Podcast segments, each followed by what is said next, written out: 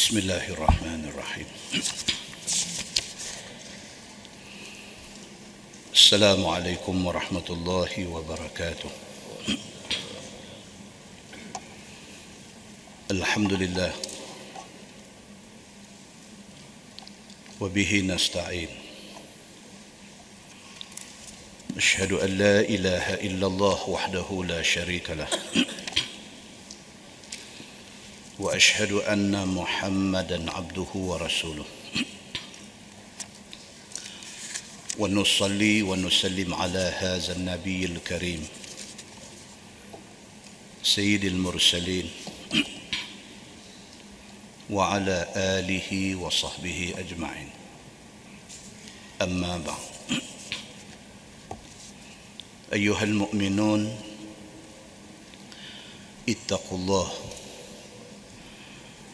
اوصيكم واياي بتقوى الله فقد فاز المتقون muslimin dan muslimat mudah-mudahan dirahmati Allah Subhanahu wa taala di dalam sebuah hadis عن انس بن مالك رضي الله عنه قال رسول الله صلى الله عليه وسلم هذا ابن آدم وهذا أجله عند قفاه وبسط يده أمامه. ثم قال رسول الله صلى الله عليه وسلم وثم أمله. Atau kama qal hadis sahih. Riwayat Ibnu Majah. Daripada Anas bin Malik radhiyallahu an. Kata dia Nabi sallallahu alaihi wasallam bersabda Nabi kata haza Adam wa haza ajaluhu inda qafahu Nabi kata ini manusia. Nabi tunjuk satu orang, Nabi kata ini manusia. Haza bnu Adam. Wa haza ajaluhu inda qafahu. Nabi kata ni, Nabi tunjuk atas tengkuk dia. Nabi kata di sini ajal dia. Nabi sallallahu alaihi wasallam nak abak dekat kita kata manusia ni anytime boleh mati. Nabi sallallahu alaihi wasallam nak habaq dekat kita kata manusia ni walau kaya mana dia, walau besar mana pangkat dia, walau besar mana pengaruh dia, walaupun terkenai macam mana dia ni dia dengan ajal dia macam dia dengan bayang-bayang dia. Di mana pun bayang-bayang dia ikut dia. Maka kata Nabi sallallahu alaihi wasallam haza bnu Adam ini manusia ni wahaza ajaluhu inda qafahu dan ajal maut dia do ada atas tengkuk dia. wa basata yadahu amamah kemudian nabi sallallahu alaihi wasallam buka tangan dia tunjuk depan. Summa qala rasulullah sallallahu alaihi wasallam. Lepas itu nabi sallallahu alaihi wasallam bersabda nabi kata wasamma amaluh dan manusia tadi ni Nabi tunjuk depan ni ini cita-cita dia. Ini angan-angan dia dua ada depan dia. Nabi SAW nak amak dekat kita dua perkara. Yang pertama manusia dengan mati ni duk berambat. Yang kedua Nabi SAW nak amak dekat kita manusia ni walaupun ajal dia duk hambat rapat belakang dia dia duk nak tangkap angan-angan dia. Dia tak ingat ajal dia duk ligan rapat di belakang dia dia tak ingat yang dia duk nampak depan dia apa yang dia nak capai. Nama kata manusia ni tuan-tuan walau saya walau tuan-tuan walau siapa sahaja nama kata manusia ni kita ni ambitious kita ni sangat ambitious. Kita sangat sang, sangat bercita-cita tinggi. Kita sangat mempunyai angan-angan besar. Banyak mana pun duit ada kat kita tak cukup. Kita mau lagi. Cuma beza manusia ni yang nak cari duit dia pastikan jalan halal. Tapi ada manusia dia nak cari duit dia mengenepikan haram halal. Itu saja beza dia dalam sebuah hadis riwayat daripada Anas bin Malik radhiyallahu anhu. Kata dia qala Rasulullah sallallahu alaihi wasallam law kana li adam wadiyani min malin labtagha wadiyan thalithan wala yamla'u jawfa bani adam illa turaf wa yatubu Allahu ala man taba atau kama qal hadis sahih riwayat Imam Muslim daripada Anas bin Malik radhiyallahu an kata dia Nabi sallallahu alaihi wasallam bersabda Sabda Nabi kalaulah sekiranya bagi satu manusia itu dia sudah ada dua lembah harta. Kalau dia sudah ada dua wadi dua kawasan lembah yang penuh dengan harta benda la wadian thalithan. Dia nak cari lagi satu lembah lagi nak bagi jadi tiga la yamla'u jawfa bani adam illa turab. Nabi kata perut ataupun nafsu manusia itu tidak akan boleh dipenuh oleh apapun melainkan tanah. Maksudnya manusia ni lagi dia ada kederat lagi dia ada kemampuan lagi dia rasa dia boleh pulun lagi tu dia akan pulun bila manusia ni nak stop daripada pulun dia ni bila? Apabila dia masuk dalam liang tanah kambuh dia. Barulah berhenti nafsu dan tamak manusia ini. Di hujung hadis itu Nabi kata wa yatubullahu ala man taba. Tapi tak apa Nabi kata siapa yang nak bertaubat Allah sedia untuk terima taubat dia Muslimin dan muslimat yang dirahmati Allah sekalian hadis-hadis yang kita baca bukan membawa maksud ataupun bukan membawa kesimpulan bahawa orang Islam tak boleh jadi kaya tapi hadis-hadis ini semua adalah peringatan bahawa jangan tamak dan jangan halobah. Dalam sebuah hadis lain riwayat daripada Abi Hurairah radhiyallahu an.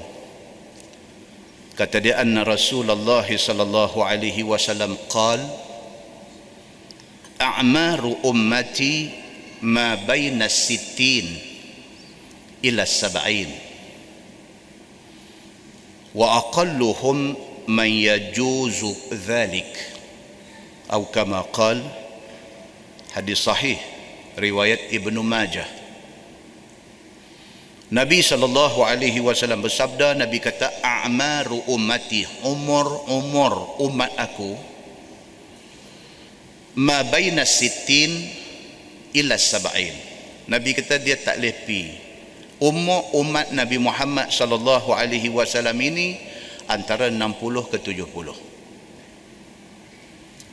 wa aqalluhum man yajuzu dhalik. Nabi kata sangat sedikit orang yang boleh melepasi 70 itu. Maksud hadis ni tuan-tuan ialah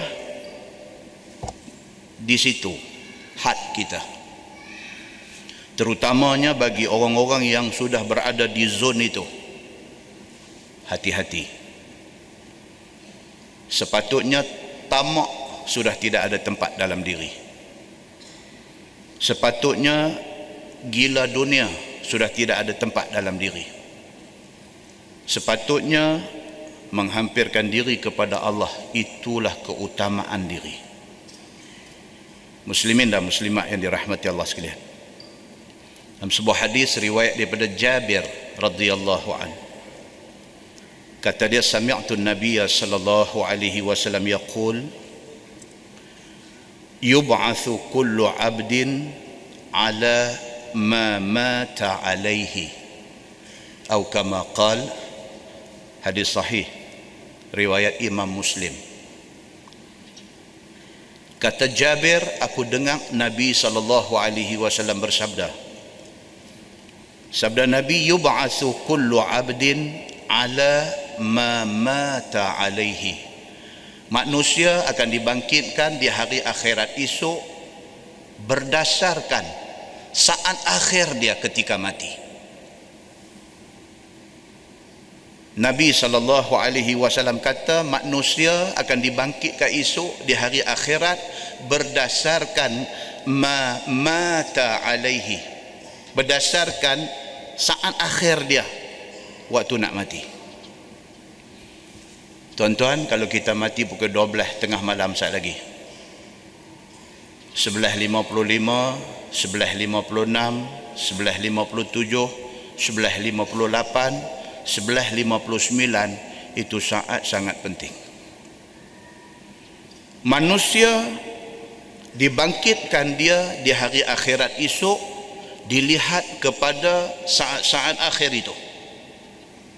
Kalau dia mati dalam keadaan Islam beriman kepada Allah dalam keadaan bertaubat di atas dosa-dosa dia bangkit dia dalam keadaan ceria gembira tapi kalau di saat-saat akhir hidup dia, dia pilih untuk derhaka Allah. Dia pilih dalam keadaan mati mabuk. Dia pilih untuk mati dalam keadaan doa ada di rumah pelacuran. Dia pilih untuk mati dalam keadaan duit rasuah doa ada dalam poket baru ambil. Dia mati dalam keadaan tengah derhaka mak bapak. Wal billah. Itu keadaan menentukan bangkit dia di hari akhirat esok. Muslimin dan muslimat yang dirahmati Allah sekalian. Dalam sebuah hadis riwayat daripada Abdullah bin Mas'ud radhiyallahu an. Kata dia anin Nabi sallallahu alaihi wasallam qal, إذا كان أجل أحدكم بأرض أوسبته إليها الحاجة فإذا بلغ أقصى أثري قبضه الله سبحانه فتقول الأرض يوم القيامة ربي هذا ما استودعتني أو كما قال حديث صحيح. riwayat Ibnu Majah. Daripada Abdullah bin Mas'ud radhiyallahu an. Kata dia Nabi sallallahu alaihi wasallam bersabda Nabi kata iza kana ajalu ahadikum bi ardin apabila ajal seseorang manusia itu ditentukan di satu-satu tempat. Kalau Tuhan tentukan kata kita mati di Mekah misalnya. Tuhan tentukan kita ni nak mati di London misalnya. Tuhan tentukan kita ni nak mati di Krabi Thailand misalnya. Nabi kata iza kana ajalu ahadikum bi ardin apabila ajal seseorang itu sudah ditentukan di mana au sabathu ilaiha hajah kok mana pun Tuhan akan buat dia ni rasa ada keperluan nak pergi tempat tu kalau sudah sudah tertulis kata dia ni nak mati di Phuket Bangkok. Tak pernah pergi tiba-tiba nak pergi pergi mati di sana. Itu sebab kalau satu orang manusia dia ditakdirkan Allah mati di mana pun itu sudah ditentukan Allah. Tak usah kata tak usah cakap kata eh kalau tak pi hari itu pun tak apa. Sudah ditulis begitu Nabi sallallahu alaihi wasallam kata iza kana ajalu ahadikum bi ardin. Apabila satu bumi itu sudah ditentukan sebagai tempat mati satu orang tu au sabathu ilaihal hajah. Kok mana pun dia ada satu hajat dia nak pergi tempat tu. Setahun dah duduk di rumah tak keluar rumah. Hari tu dia keluar aksiden mati di tempat yang ditentukan fa iza balagha aqsa athari qabadahu Allah subhanahu Nabi kata apabila dia keluar dia pi dia sampai aja di tempat yang ditentukan tu Allah cabut nyawa dia. Tak pernah pi pun ke London ni. Tiba-tiba nak pi sangat. Pasal apa? Pasal anak ada seorang pi duk sambung buat PhD di sana. Pi pi sampai sehari esok mati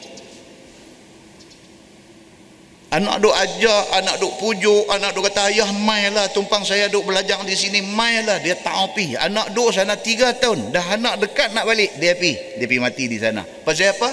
Ini hadis dia. Muslimin dan muslimat yang dirahmati Allah sekalian. Fataqulul ardu yawmal qiyamah. Nabi kata hari kiamat esok bumi yang menjadi tempat mati dan tempat ke bumi dia tu berkata kepada Tuhan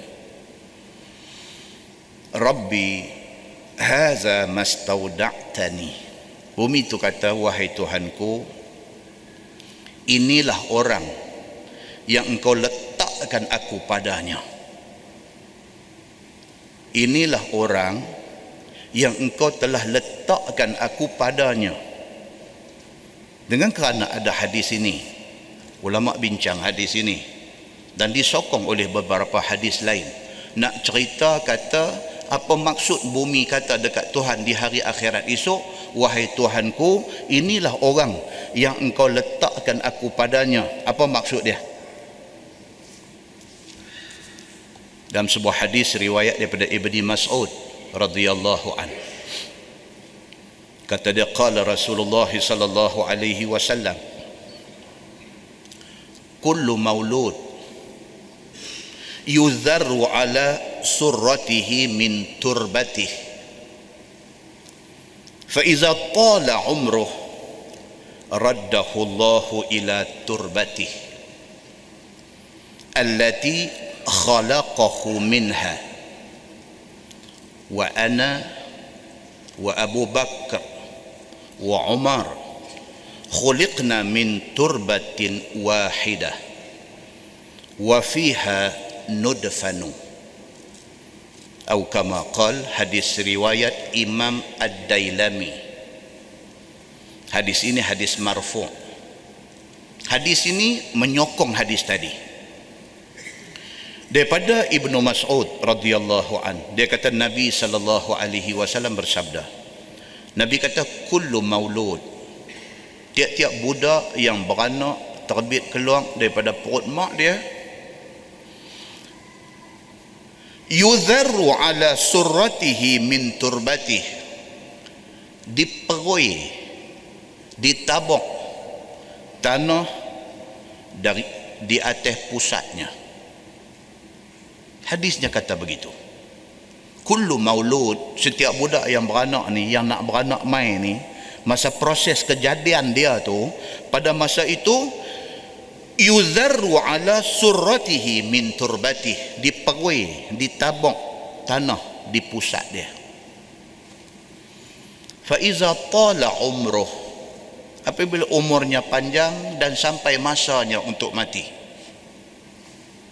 raddahullahu ila turbatih dia dikembalikan ke tanah yang dijadikan tempat perui dia tadi ini kalau dia dijadikan daripada tanah Mekah dia pergi mati di Mekah. Itu maksudnya.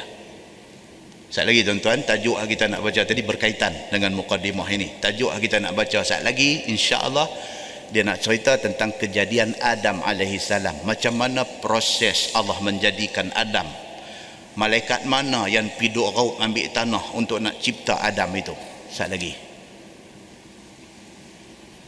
Hak kita duk baca lah ni Abdullah bin Mas'ud radhiyallahu anhu kata Nabi sallallahu alaihi wasallam bersabda Nabi kata kullu maulud tiap-tiap budak anak beranak keluar mai ke dunia ni yuzarru ala surratihi min turbatih.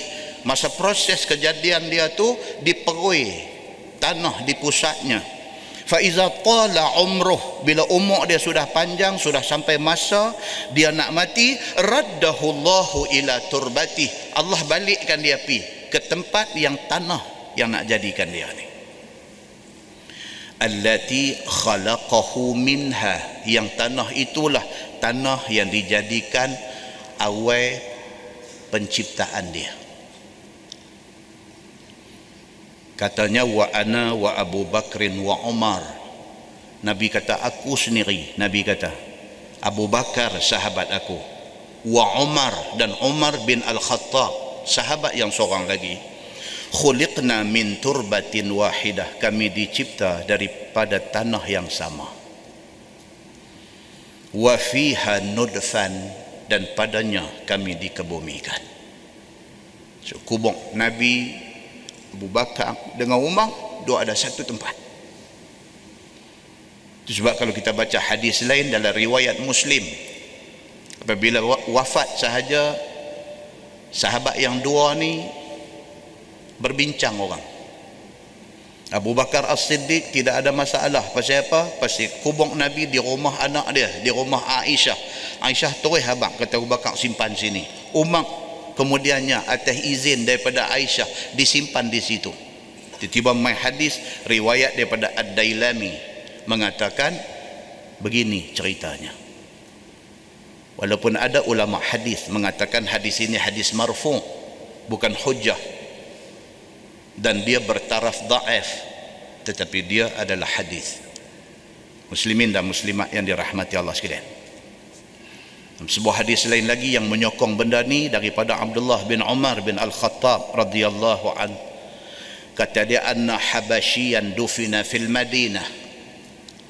Faqala an-nabi sallallahu alaihi wasallam dufina bitinati allati khuliqa minha. Atau kama qala hadis riwayat Imam At-Tabrani di dalam kitabnya Al-Kabir kata Abdullah bin Umar bin Al-Khattab dia kata pada satu hari mati satu orang Habashi satu orang kulit hitam mati di Madinah. Wadufina fil Madinah. Dia mati di Madinah dan dia dikebumikan di Madinah. Nabi wasallam waktu menghadiri pengkebumian Habashi ini faqala Nabi wasallam selesai tanam ke bumi semua Nabi bersabda Nabi kata dufina bittinati allati khuliqa minha.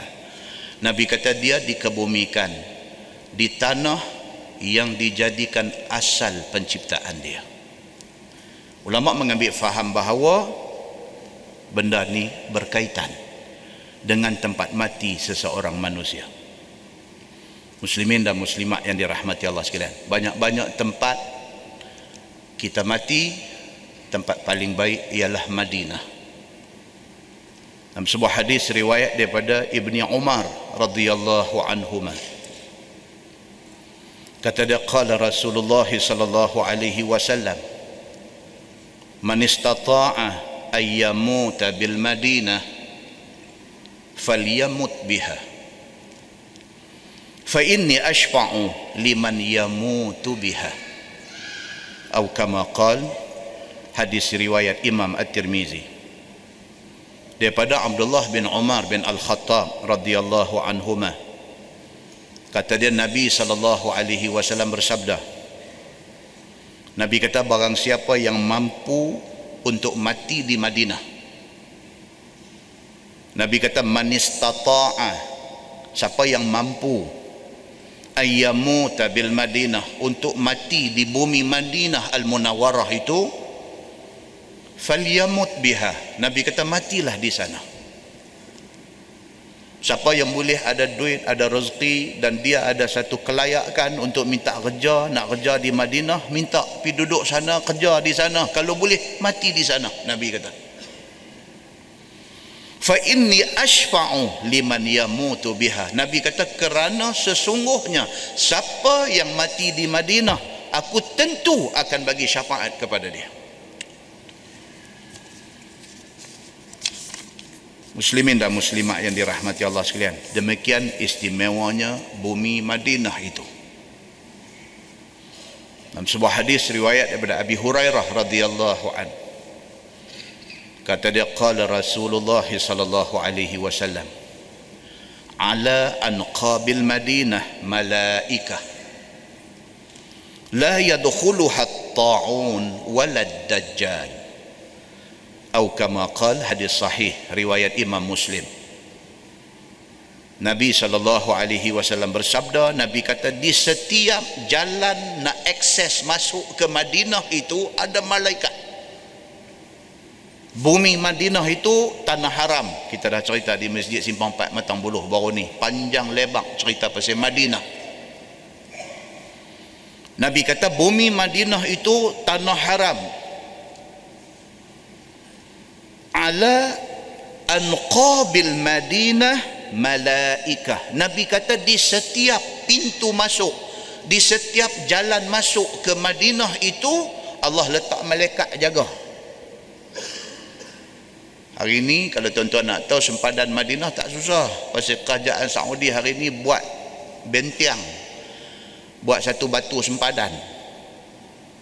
Di tiap-tiap sempadan masuk Madinah tu ada bentiang. Ada satu batu sempadan. Dia tulis di situ di sini sempadan tanah haram Madinah. Dia ada 161 biji batu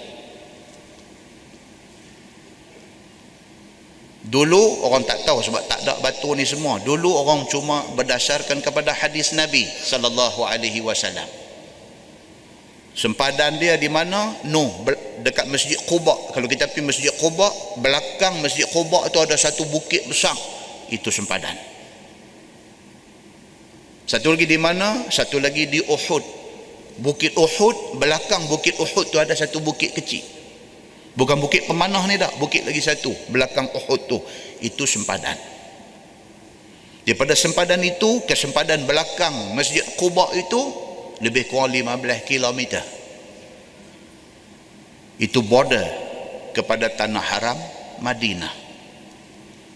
Istimewanya tanah haram Madinah ni apa dia? Nabi kata ala anqabil Madinah malaikah di tiap-tiap akses nak masuk ke Madinah itu Allah letak malaikat jaga. La yadkhuluha at-ta'un walad dajjal. Tidak boleh masuk di border Madinah itu sebarang wabak. Ta'un maksudnya apa juga wabak epidemik. Tak boleh masuk Allah sudah protect Madinah itu sebagai satu tempat mulia. Pasal dia didoakan oleh Nabi sallallahu alaihi wasallam. Maka di Madinah tidak akan ada apa wabak pun. Pasal apa? Pasal dia protected.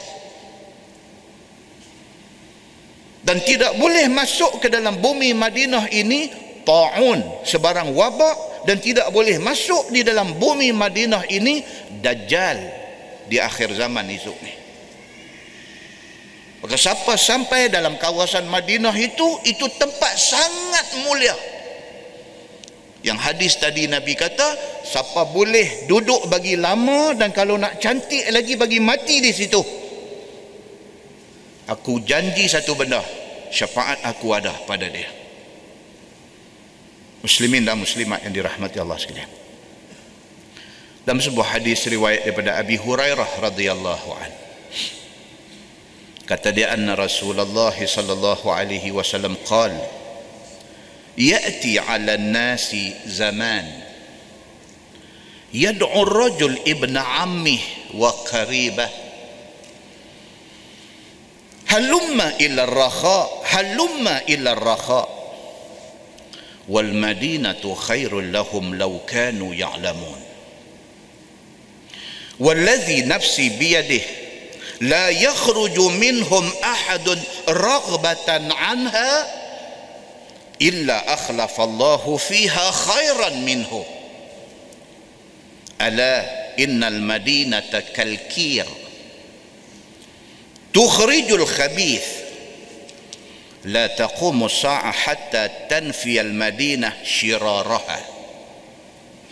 kama yanfil kir khabathal hadid atau kama qal hadis sahih riwayat Imam Muslim daripada Abi Hurairah radhiyallahu anhu Nabi sallallahu alaihi wasallam bersabda Nabi kata akan mai kepada manusia satu satu masa, satu zaman. Ya'ti 'ala nasi zaman. Akan mai kepada manusia ni satu waktu, satu ketika. Yad'u rajul ibna ammih wa qaribah. Satu orang akan kata kepada adik-beradik dia. Orang ni duduk di Madinah. Dia ni duduk di Madinah. Dia beranak di Madinah. Dia duduk di Madinah. Adik-beradik dia ada di Madinah. Tiba-tiba satu hari dia kata ke adik-beradik dia. Dia kata, Halumma ilal rakha. Halumma ilal rakha. Eh, dia kata, jom kita pindah keluar daripada Madinah ni. Ilal rakha. Kita pergi ke satu tempat yang lebih makmur daripada Madinah ini. Nabi kata akan jadi keadaan tu. Keadaan di mana orang ni dia ni betul dah pasal Allah takdirkan dia beranak di Madinah Allah takdirkan dia dah boleh bermastautin di Madinah Allah dah takdirkan dia duduk di satu bumi yang sangat baik di sisi Allah iaitu Madinah yang sepatutnya dia syukur banyak-banyak kepada Allah kerana dia ditakdirkan duduk di bumi yang terbaik itu Tiba-tiba dia yang dah ditakdirkan Allah duduk di bumi yang terbaik itu, tiba-tiba dia kata ke adik-beradik dia, halumma ila rakha, halumma ila rakha. Dia kata, jom kita pindah, kita keluar daripada Madinah, kita pergi ke tempat yang lebih rakha, ke tempat yang lebih harmoni. Wal madinatu khairul lahum law kanu ya'lamun. Ish Nabi kata sedangkan Madinah itu adalah tempat yang paling baik kalau depa ni tahu. Wallazi nafsi biyadi. Nabi kata demi Allah Tuhan yang nyawa aku doa ada ke dia. La yakhruju minhum ahadun raghabatan anha illa akhlafa Allahu fiha khairan minhu. Nabi kata demi Allah aku nak abang kalau ada satu orang rasa ragbah, rasa tak syok, rasa tak gembira, rasa tak seronok duduk di bumi Madinah, pergi keluar tak apa. Nabi kata, Allah akan ganti orang lain yang lebih baik daripada dia yang keluar ni. Hadis ni nak abang kata apa? Nabi ni kecil hati sangat kepada orang yang tak suka bumi dia. Nabi ni dia kecil hati sangat. Madinah itu bumi dia. Dia dikebumikan di situ. Nabi sallallahu alaihi wasallam hadis kita baca di simpang 4 Matang Buluh. Balik daripada perang Khaybar sampai di Jabal Uhud. Nabi kata ini bukit Uhud dia cukup sayang ke kita dan kita kena sayang dia. Lepas itu Nabi tengok ke arah Madinah daripada Uhud Nabi tengok ke arah Madinah Nabi doa, Nabi kata ya Allah, jadikanlah kawasan di antara dua bukit ini sebagai kawasan yang diberkati. Jadikanlah segala sukat dan timbang, sa' dan mut penduduk Madinah itu diberkati. Tiba-tiba ada satu orang ditakdirkan Allah sudah sampai di bumi Madinah, tiba-tiba tak syok dengan Madinah. Tak gembira dia dengan Madinah. Dia ajak adik-beradik dia, jom kita keluar daripada Madinah, pergi ke tempat yang lebih seronok. Nabi kata, pergi keluarlah orang macam ni. Pasal apa? Allah pasti akan ganti satu orang yang jauh lebih baik daripada orang yang tak suka duduk Madinah ni untuk duduk di Madinah. Ala innal madinata kalkir tukhrijul khabith. Nabi kata ketahuilah bahawa Madinah ni macam tukang besi tukang besi ataupun kita panggil pandai besi. Bila dia duk canai besi itu dia akan buang segala karat-karat segala taik-taik besi. Dia akan kikih buang. Madinah ni macam kir macam tukang besi. Orang kalau tak bagus tak boleh duduk Madinah. Madinah akan singkir dia keluar daripada Madinah itu. Dan Nabi kata la taqumu sa'ah hatta tanfiyal madinah syiraraha kiamat tidak akan jadi. Nabi kata sehinggalah Madinah buang orang-orang yang tak bagus daripada duduk di atas bumi dia. Kama yanfil kir khabathal hadid. Seperti mana tukang besi buang karat besi daripada besi itu. Hadis itu hadis sahih riwayat Imam Muslim. Muslimin dan muslimat yang dirahmati Allah sekalian. Kesimpulan besar yang kita boleh buat apa dia? Mati duk hambat kita mati satu benda yang semua orang akan lalui. Is a matter of time. Cepat atau lambat. Masa muda atau masa tua sama ada sakit ataupun tidak mati tetap akan temui kita. Sediakanlah bekalan untuk mati. Dan berdoa banyak-banyak kepada Allah mati kita dalam keadaan kita bersedia untuk kembali kepada Allah. Dan doa banyak-banyak kepada Allah agar kita dimatikan di tempat yang baik-baik. Mudah-mudahan mukadimah itu memberi manfaat kepada kita insya-Allah. Kita menggunakan Bahrul Mazi jilid 21. Bahrul Mazi jilid 21. Muka surat 19. Muka surat 19 dia kata wa min suratil baqarah dan tafsir setengah daripada ayat di dalam surah al-baqarah di sini tempat perbincangan dia. Masalah. Dia kata Adam alaihi salam dan awal kejadian ada disebut di dalam hadis Nabi sallallahu alaihi wasallam. Beberapa perkara yang berkenaan dengan Nabi Allah Adam alaihi salam. Malam ni insya-Allah kita akan tengok cerita tentang awal kejadian tuan kita. Nabi Adam alaihi salam. Dia tuan kita. Macam mana asal kejadian Nabi Allah Adam alaihi salam ini. Dia kata satu daripada hadis yang akan datang ini menyebutkan bahawa awal mula-mula kejadian Nabi Allah Adam alaihi salam dan turun temurun perihal itu sampailah kepada kita anak cucunya ini. Kita nak tahu asal usul kita. Maka hadis ini sebagai jadi tafsir Nabi Allah Adam alaihi salam yang tersebut di dalam surah Al-Baqarah ayat 30 dan kemudian daripadanya. Iaitu menerangkan peri kejadiannya daripada tanah. Seperti mana keterangan yang akan datang ini. Dia kata Nabi Adam memang terang dibuat daripada tanah. Kita dibuat daripada pati tanah. Kita dicipta berasal daripada pati tanah ayam mani tidak akan jadi kepada orang-orang yang tidak makan tumbuh-tumbuhan. Ayam mani yang menjadi asal kejadian kita ni dia terbentuk daripada manusia yang duk makan. Benda yang dia duk makan tu semua berasal daripada tumbuh-tumbuhan yang tumbuh di atas bumi. Maka asal usul kejadian kita ni juga adalah daripada pati tanah. Begitu masalah. Dia kata Adam alaihi salam dan peri kejadiannya daripada tanah. Maka telah datang hadis dikeluarkan oleh Imam At-Tirmizi. Kata dia an Abi Musa Al-Ash'ari radhiyallahu an. Qala Rasulullah sallallahu alaihi wasallam inna Allah ta'ala khalaqa Adam min qabdah qabadaha min jami'il ardi diriwayatkan kepada satu sahabat Nabi sallallahu alaihi wasallam nama dia Abu Musa Al-Asy'ari radhiyallahu an. Katanya telah bersabda Nabi sallallahu alaihi wasallam bahwasanya Allah Subhanahu wa taala menjadi dia akan Nabi Allah Adam alaihi salam daripada satu qabdah daripada satu genggam yang telah digenggam akan dia daripada sekalian tanah. Dia nak abang kata Nabi Adam ni berasal daripada tanah yang diraup ambil daripada bumi. Yakni daripada sekalian juzuk bumi itu.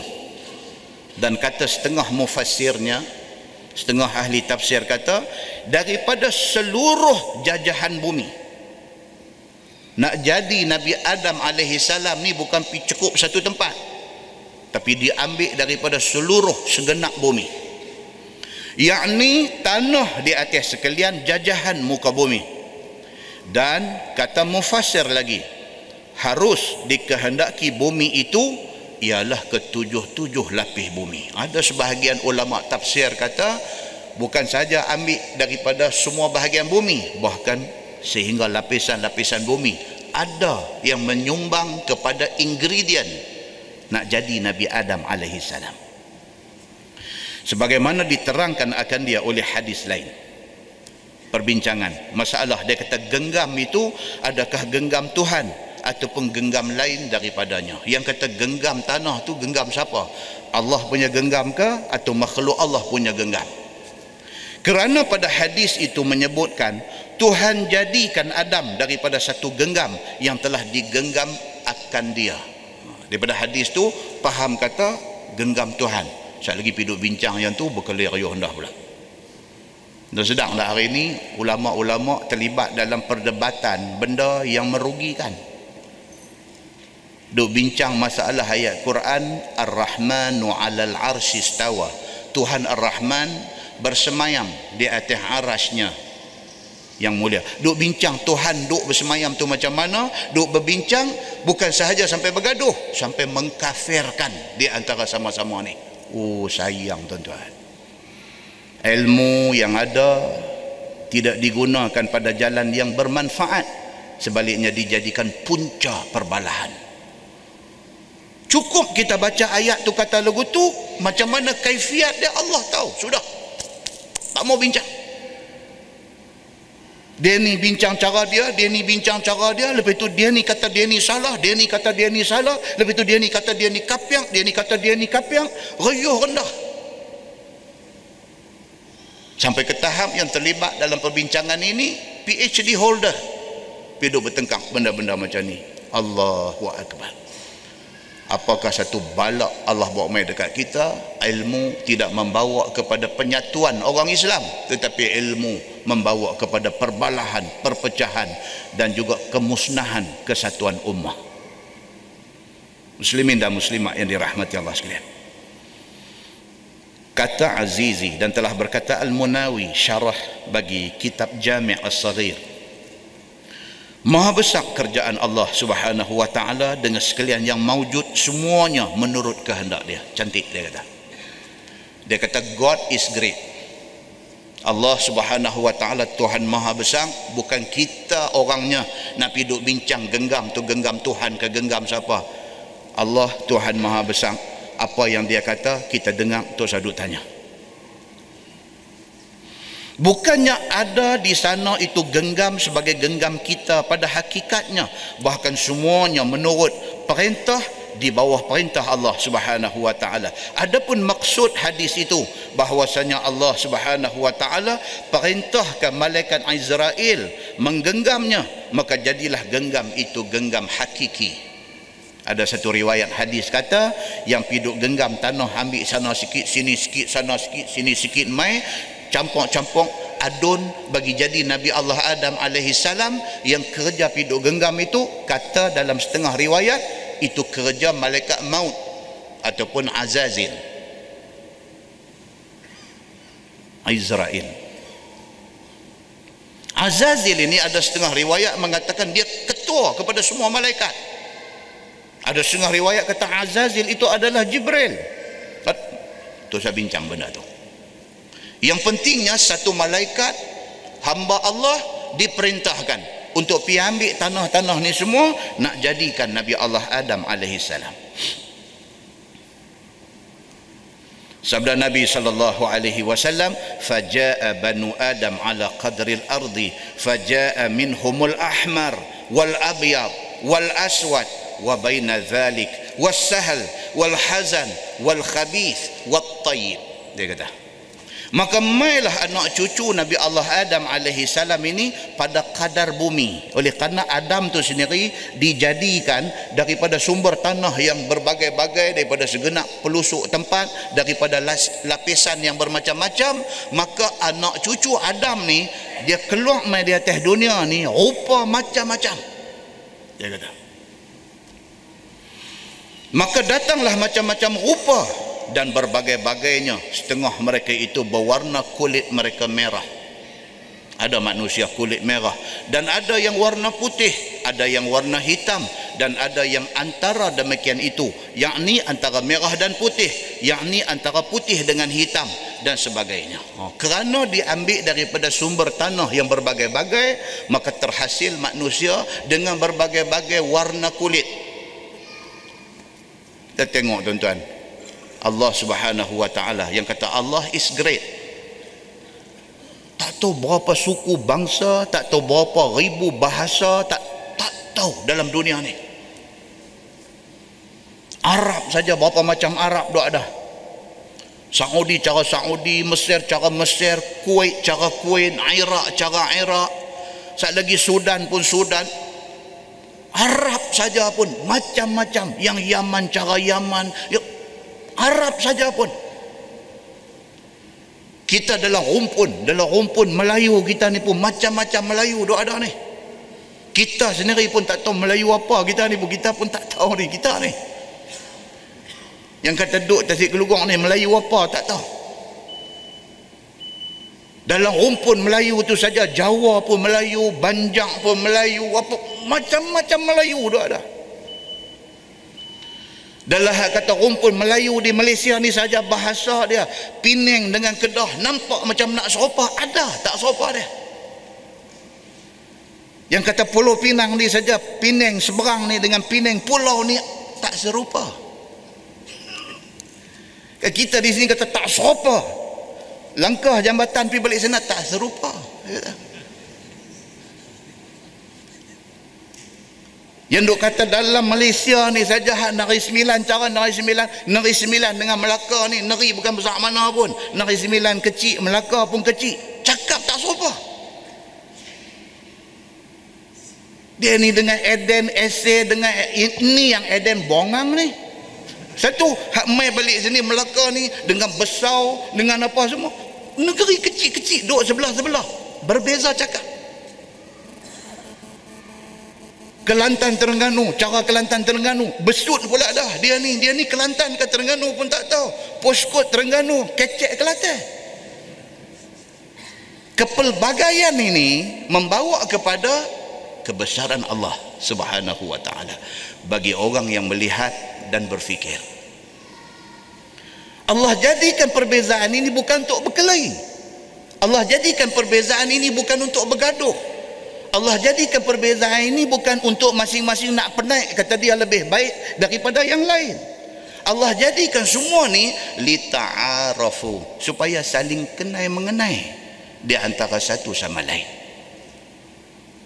muslimin dan muslimat yang dirahmati Allah sekalian. Dan datang pada tabiat mereka itu lemah lembut. Ada yang keras perangai ada yang kasar tingkah laku ada yang jahat ada yang baik. Maka jahat itu ialah kafir dan munafik. Yang baik itu ialah orang mukmin kata kitab ini. Ada setengah orang kasang dia kasang tu bukan dia jahat. Style dia kasang dia jumpa kawan dia jumpa dia pi dia tu tabuh hati belakang dia tercelaka lama tak jumpa. Bukan bergaduh mesra. Cara dia macam tu cara dia kasang dan kawan yang kena tabuh pusyung dia tak sakit dia tak marah. Kena tergedebu kata gelak kah kah kah kah? Tuan-tuan Allah jadikan semua benda ni. Pasal apa? pasal asal kejadian Adam daripada tanah yang diambil daripada merata tempat maka lahir umat manusia anak cucu Adam ni warna kulitnya berbagai-bagai bahkan tingkah laku perangai juga berbeza-beza. Kata Tirmizi ini hadis hasan lagi sahih. Dia kata masalah Adam dan peri kejadiannya secara tafsil. Ha, ini dia nak main cerita detail tentang kejadian Nabi Allah Adam salam. Sesungguhnya kisah kejadian Adam salam itu ada tersebut di dalam kitab ensiklopedia Arab. Tuan-tuan tengok ni baca pergi lelok sikit. Ensiklopedia. Dia nak kata cerita tentang kejadian Nabi Allah Adam alaihi salam ini ada di dalam ensiklopedia Arab. Ada cerita detail dia kata. Yang telah dinakal daripada kitab Bidayatul Fudama wa Hidayatul Hukama. Daripada kitab itu dia cabut keluar ni. Apa kita duk baca lah ni dan ada di dalam kitab Qisasul Anbiya. Ada setengah ustaz-ustaz dia guna sebagai teks baca kitab di masjid dan surau-surau kita ni. Qisasul Anbiya. Dan ada tersebut di dalam tafsir Khazin. Satu tafsir mu'tabar yang terkenal. Tafsir Khazin. Dengan cukup tafsir tentang cerita kejadian Nabi Allah Adam alaihi salam dan hamba hamba maksudnya Syekh Idris Al-Marbawi. Tuan-tuan tengok ni berapa punya warak orang tua ni. Boleh menghasilkan kitab Bahrul Maji macam set ensiklopedia. 22 juzuk kitab tulis. Dan dia ini bukan satu-satunya hasil kitab dia. Ada banyak lagi kitab dia. Ada yang sampai ke kita Malaysia ada yang tak sampai ada tak tahu di mana ada yang tak tahu pun dia sebut kata dia ada tulis kitab orang duk cari tak jumpa. Allah berkati Syekh Idris Al-Marbawi. Dia tulis di sini dia kata apa? Dia kata hamba. Dia bahasa diri dia hamba.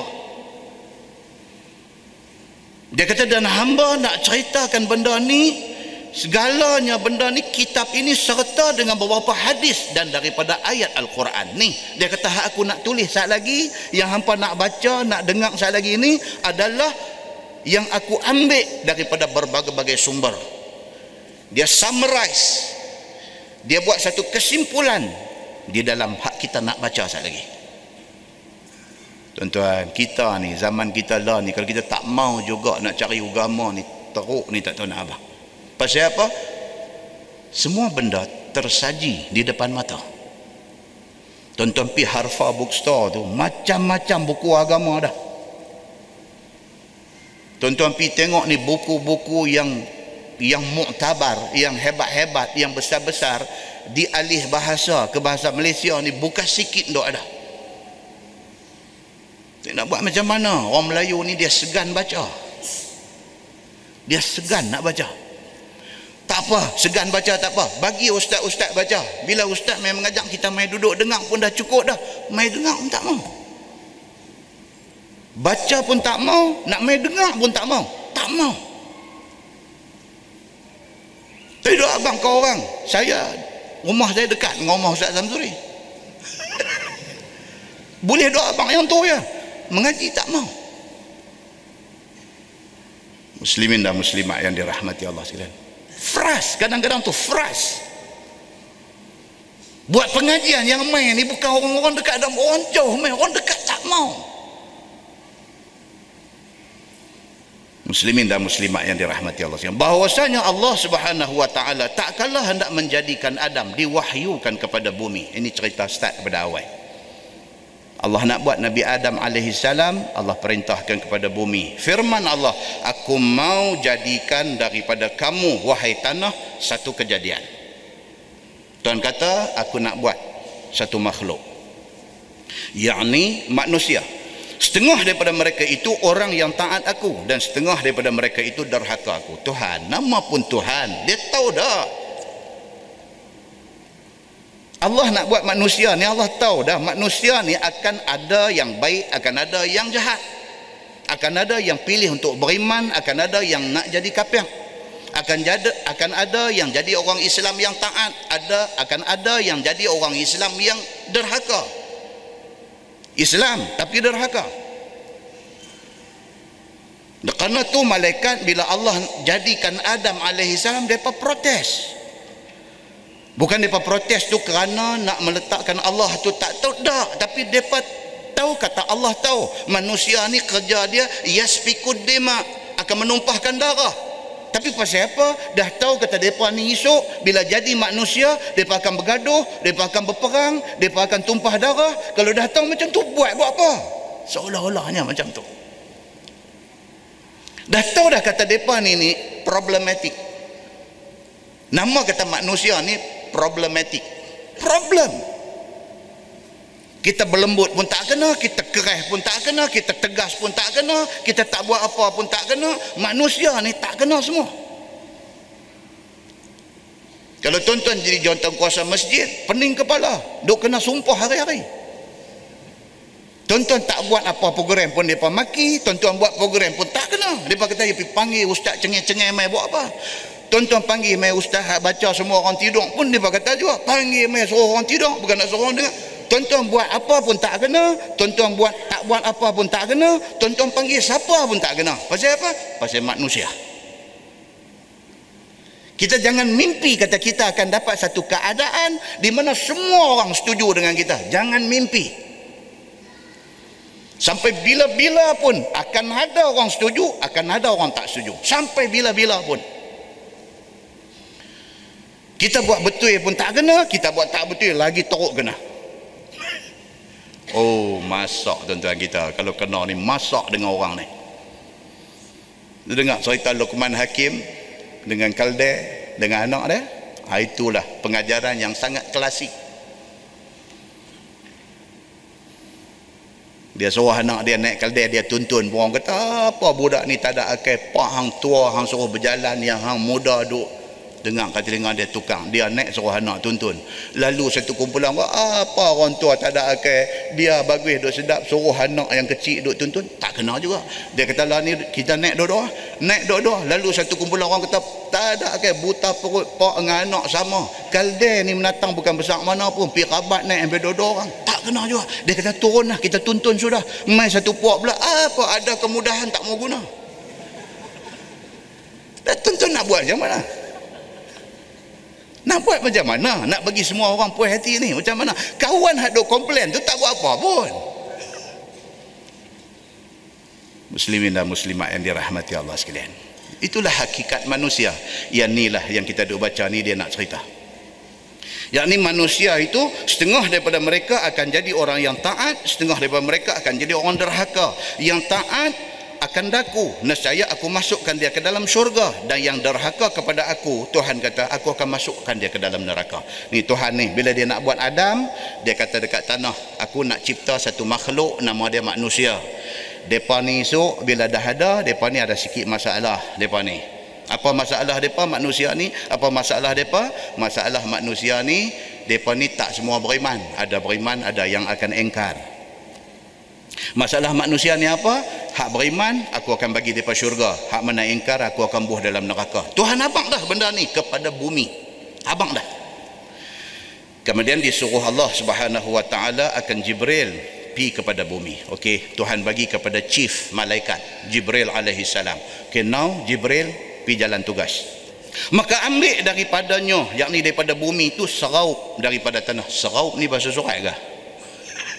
Dia tulis ni sin ra alif waw amzah pa seraup seraup kan? Si Syekh Idris Al-Marbawi ni kira orang utara lah. Dia orang lubuk merbau. Orang utara kan? Jadi dia tulis seraup tu bunyi kemah. Seraup tu tuan-tuan tak jumpa lagi perkataan yang dia tulis dalam kitab dia. Dia tulis kaplam bawara kaplam bawara jangan pergi duk baca Kuala Lambur bukan kap lam bawa kelebong kelebong maka diperintahkan kepada Jibril pi ambil serau daripada tanah. Apabila telah pergi Jibril kepada bumi lalu berkata Jibril kepada bumi No, lalu berkatalah bumi kepada Jibril. Bila Jibril pi nak ambil tanah daripada bumi bumi ni cakap dekat Jibril. Itu ceritanya Kata bumi, hai Jibril, aku berlindung dengan kemuliaan Tuhan yang mengutuskan engkau ke sini. Jangan kiranya engkau ambil apa suatu daripada aku yang esok pada akhirnya akan masuk neraka. Pasti Tuhan habang dah dekat dia. Tuhan kata, wahai bumi, aku nak cipta manusia dengan menggunakan engkau, tanah. Aku akan cipta manusia. Tapi manusia ni ada yang akan jadi baik, ada yang akan jadi jahat. Hak mana baik aku bagi syurga, hak jahat aku nanti lempak ke dalam neraka. Bumi dengar dah benda tu. Bila Jibril main nak ambil, dia duduk tak bagi. Bumi kata wahai Jibril dia kata jangan hang sentuh bumi aku ni. Jangan duk sentuh badan aku ni. Pasal apa? Aku tak mau esok sebahagian daripada badan aku ni dicipta manusia yang kemudiannya kena masuk neraka. Maknanya aku kena masuk neraka. Aku tak bagi. Tuan boleh faham cerita dia? Very simple punya cerita.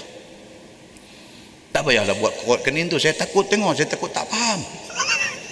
Ini masih simple lagi Maka kembali Jibril kepada Tuhan serta tidak diambilnya apa suatu daripada bumi. Jibril ni, Jibril ni dia tak cukup cengeng.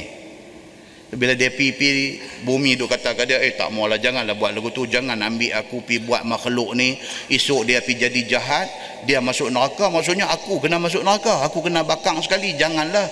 Jibril pun dengar dengar dengar, okey okey okey, tak jadi, balik dia. Macam tu punya cerita. Dan dikhabarkannya kepada Allah Subhanahu wa taala apa yang dikata oleh bumi tadi. Dia pun balik betul pihak habaq kat Tuhan dia kata ya Allah tak boleh tak lagi dia kata. Dia lagu baik macam tu. Kan? Sampai tahun ni tuan-tuan tahu dah siapa boleh ambil tak lagi? Tahu dah dalam kalangan malaikat hak cengeng ni saya ingin tahu. Kita tengok. Maka dititah Allah kepada malaikat Mikail pergi kepada bumi ambil daripadanya serau bumi Allah kata tak apalah Jibril hang ni baik sangat pi. Bagi dia ni pula Mikail hang pi buat kerja hang. Bila pergi Mikail kepada bumi berkata bumi kepada Mikail seperti dia kata kepada Jibril tadi maka kembali Mikail pada Tuhan. Serupa juga. Mikail pun tak sampai hati. Pipi dengar kata oh tak apalah okey Assalamualaikum balik. Macam tu punya jadi. Allahu Akbar Maka dikhabarkannya kepada Tuhan akan barang yang dikata oleh bumi itu. Mikael pun balik bagi report sama. Maka dititah oleh Tuhan kepada Israel. Ah, mainlah. Ini selendang merah punya. Diperintahkan kepada Israel pi kepada bumi. Dia ambil serau bumi daripadanya. Dia ni siapa? Israel ni siapa? Malaikat maut maka Israel meraup tanah daripada bumi menjadikan Adam. Dia kata apabila sudah Allah subhanahu wa ta'ala suruh Israel pi kepada bumi maka berkatalah bumi kepadanya ya Israel aku berlindung kepada Tuhan yang menyuruh engkau mengambil seraup tanah aku ini. Jangan kiranya engkau ambil satu pun daripada aku yang jadi akhirnya masuk neraka sama juga dia kata Maka jawab Israel, berlindung aku dengan Tuhan yang maha mulia daripada derhaka kepadanya. Ha. Dia ni hang tuah. Hang tuah Sultan Melaka kata apa dia pergi buat. Walau hang kawan aku tapi ini titah tuanku. Dia kata. Pergi. Dia kira gurka. Bos dia seorang aja. Lain pada tu dia tak dengar. Saya pergi Brunei, pergi ceramah lama cerita lama tu. Salah satu slot ialah TV masuk TV Brunei. Saya tak dimaklumkan kata nak pi di stesen TV Brunei ni kena bawa pasport. Jadi saya tak bawa lah pasport tinggal di hotel. Saya pi dengan kenderaan kerajaan negeri kerajaan Brunei sampai di Angkasa Puri mereka lah. Bila sampai nak masuk burka jaga. Dia tengok kita pasport dia kata saya kata pasport hotel lah.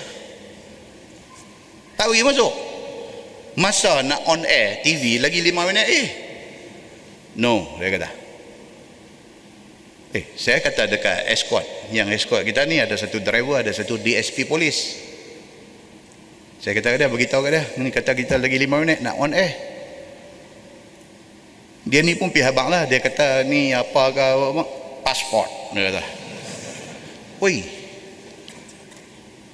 kita apa dia kata ni lagi 5 minit siapa semua punya pasport oh yang kata burka ni memang bagus depan ni. Taat betul. Eh saya pun teringat. Saya kata dekat bodyguard ni saya kata you call masuk dalam dekat penerbit. Beritahu kata kita ada sampai Syekh Gurka tak pergi masuk. Telefon. Telefon bos dia keluar mai. Lagu tu je. Masuk. Maknanya dia taat seorang je. Hang tuah ni semua spesies. Sama ada hang tuah itu spesies gurka ataupun gurka itu spesies hang tuah. Tak tahu mana satu tapi mereka ni jenis macam ni. Balik kepada cerita Israel apabila dia nak pergi ambil tanah ni bumi kata dekat dia macam tu dia kata itu hang punya bab aku punya bab. Dia kata aku minta berlindung daripada Allah Tuhan yang maha mulia dan aku tidak akan derhaka Allah. Tuhan suruh aku mai raup ambil aku jalan kerja aku. Siapa pun duduk bawah pada tu yang kata Israel. Maka dia pun raup daripada bumi itu raup raup raup raup daripada segenap pihak utara selatan timur barat tengah dan lainnya daripada muka bumi dan sebagainya daripada tanah huduh dan tanah yang baiknya daripada tanah merah tanah hitam tanah putih tanah halus tanah kasang tanah lembut dan tanah keras maka kerana itulah jadi pada anak cucu Adam itu ada yang baik perangai ada yang jahat ada yang suka buat taat ada yang suka buat maksiat ada yang rupa parah cantik ada yang huduh ada hitam ada putih dan ada merah dan ada yang balang. Dia tulis di sini ba alik lam roh. Balang dia kata ni balang ni tanah mana tak tahu. Bukan kata orang. Kebau pun ada balang tu kan. Kan? Allahu Akbar. Kemudian dibawa oleh malaikat Israel ini serau tanah itu kepada Allah subhanahu wa ta'ala.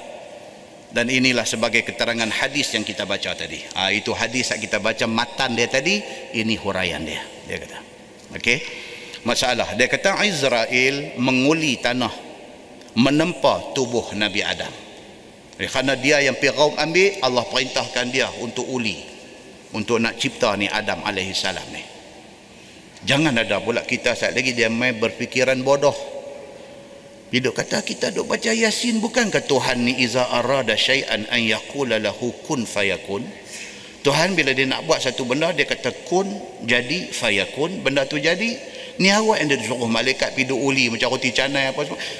Otak bodoh tu dia anti mai. Kan?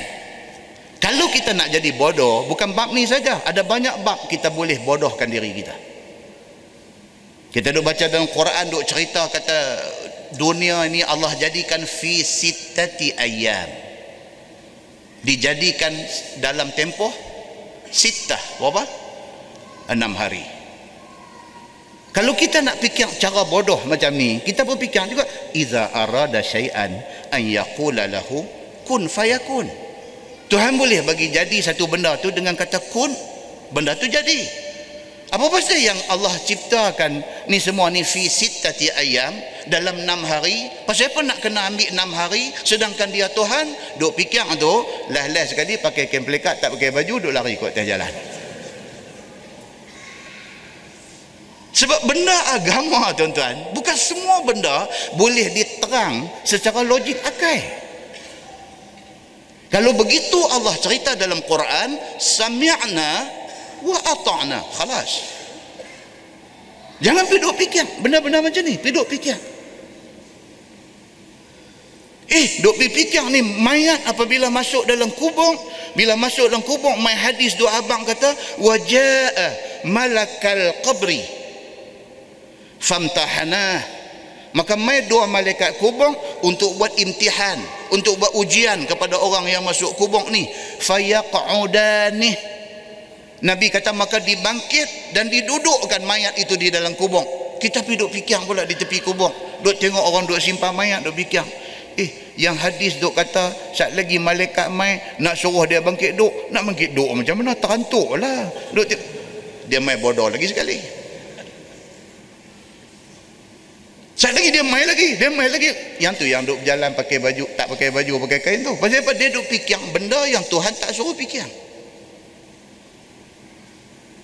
Ah dia mai dia merawit, dia merawit tu wire makin duk short, dia spark sana, dia spark sini, dia duk mai, dia duk rambut mai duk cerin apa semua, dia duk mai, dia duk fikir pula ni yang duk suruh kita ambil ayat semayang nak semayang ni suruh basuh muka, suruh basuh tangan, suruh basuh kepala, suruh basuh kaki. Awak yang suruh basuh benda-benda tu. Suruhlah basuh tempat-tempat yang berkemungkinan kotong ataupun tak kotong pun busuk.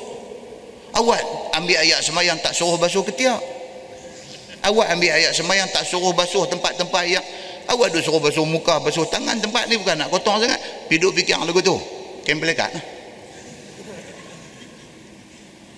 hidup fikir lagi eh dia kata apa? Ni semua benda suruh start dengan kanan tayamun dia panggil bukan tayamum tayamun daripada yamin kanan. Tayamun kita disuruh kanan kan benda-benda baik.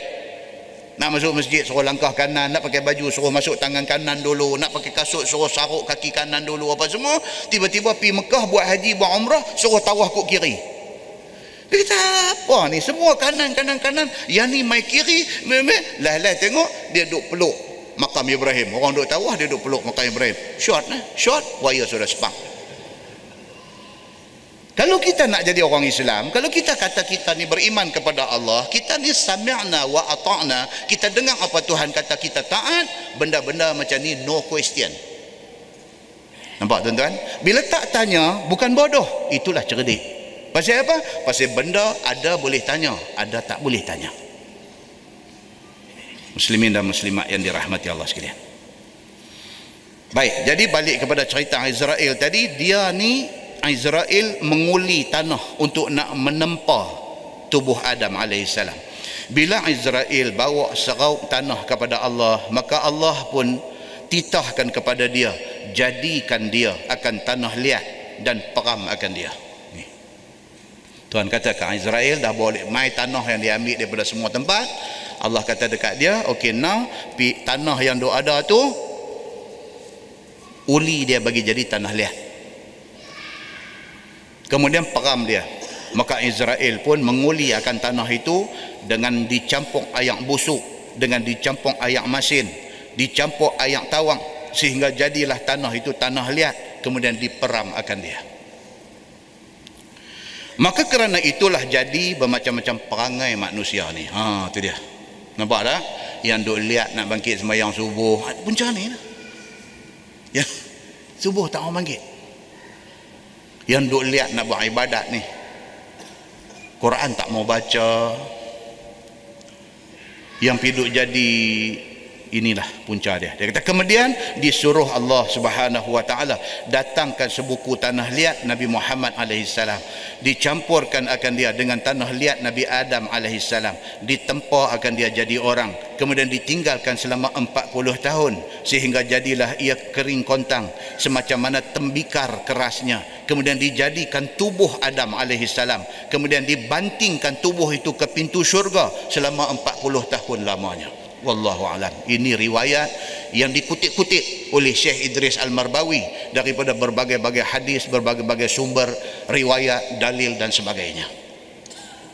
Dah buat Nabi Adam ni dah jadi dah jadi badan dah jadi rupa orang apa-apa semua piduk pegang dia piduk himbau ke pintu syurga. 40 tahun dua ombah dia ke pintu syurga. Wallahu alam. Hmm? Masalah. Dia kata Adam bertubuh sebelum ditiup roh. Dah jadi komplit dah rupa tubuh dia baru roh masuk. Bila tubuh Adam itu terbanting di pintu syurga dilihat oleh malaikat. Maka tiap-tiap kali satu jemaah daripada malaikat melihat tubuh Adam itu perkenan mereka itu melihatkan elok rupanya. Malaikat bila lalu-lalu tengok mereka kagum. Dari segi penciptaan makhluk yang bernama manusia ini. Kan? Surah apa tu yang cerita? Wa khalaqnal insana fi ahsani taqwim. Surah at-tin ke apa ke? Dan kami ciptakan manusia itu fi ahsan. Ahsan ni maksud paling baik. Fi ahsani taqwim. Paling baik kejadiannya. Manusia ni cantik kejadian manusia ni sehingga kan malaikat rasa kagum dengan rupa manusia. Allah jadikan kepala dia atas di kepala dia bubuh biji mata dia buah hidung dia pasang telinga dua dia buah mulut dagu dia buat bagi runcin elok dia buat tengkok jinjang dia buat badan semua turun mai dada bidang dia main dengan tangan dia turun mai dari segi tu anatomi kata orang pagi badan manusia ni yang kejadian manusia ni Allah sebut dalam Quran fi ahsani taqwim aku jadikan manusia ni cukup cantik Ni kita baca ni apa dia? Malaikat pun kagum dengan cantik fizikal dari segi engineering manusia itu cantik. Luarannya cantik, dalamannya Allah letak otak untuk fikir duduk di kemuncak atas, Allah letak nafsu di bahagian bawah. Kedudukan itu, ranking duduk benda-benda ni pun diambil kira. Maknanya penciptaan manusia ni tidak dibuat secara sembrono. Manusia dicipta ni dengan sebaik-baik kejadian. Dan perkenan malaikat melihat elok rupa manusia ini. Dan tinggi perdirian manusia ini. Manusia ni dengan tinggi lampai cantik Adam AS sekali dia main cerita yang kata Nabi Adam ni manusia pertama ni tinggi dia berapa tinggi? Dia nanti cerita. Kan kita ni proses ni kadang-kadang betul tak betul tak tahu lah apa? Proses evolusi. Daripada dinosaur jadi mengkarung. Evolusi ke apa? Tak, tak tahu kita pun tak tahu. Kan? Daripada Adam AS tinggi berapa puluh hasta tu sampai jadi kita lah tiga kaki lapan tiga kaki lapan masuk empat kaki pun tak ada. Tengok tiga kaki lapan ada ni. Duk mendagu hari-hari nak pergi panjang pun duk panjang tu aja. tapi handsome cantik apa semua cuma saya tak cukup yang tu ya evolusi. Daripada Adam besar dulu dia kecil-kecil kecil-kecil lapis cucu cicit kita esok ingat pakat jadi apa Snow White and Seven Dwarfs. Kecil-kecil tu tu ya Malaikat tengok, oh dia kata manusia ni tinggi, perdirian dia semua cantik.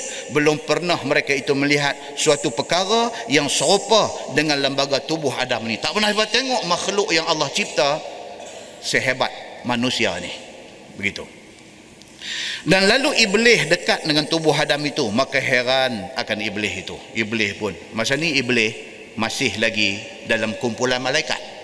Masih lagi dia belum lagi jadi iblis belum lagi. Dia belum derhaka Allah lagi sebab dia belum diperintahkan usjudu li Adam belum lagi.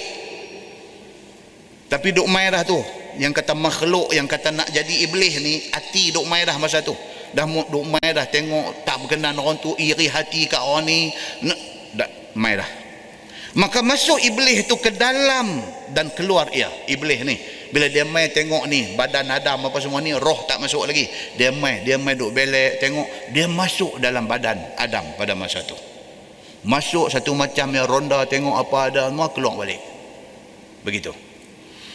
Dan berkata ia kepada taulannya dia katakan member dia ini satu kejadian yang ada rongga dia kata.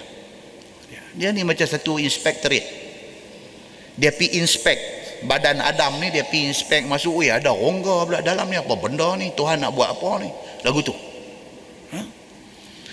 dia kata maka tiada boleh ia tetap dan tiada boleh sabar akan dia. Dia kata manusia dia kata ni benda macam ni ni jenis ada-ada rongga dalam ni? Dia kata ni semua ni esok depa ni akan jadi orang yang tak ada sabar dia kata. Pasal badan dia tak tumpat badan dia ada ruang untuk masuk. Depa ni akan jadi makhluk yang tidak ada sabar dia kata.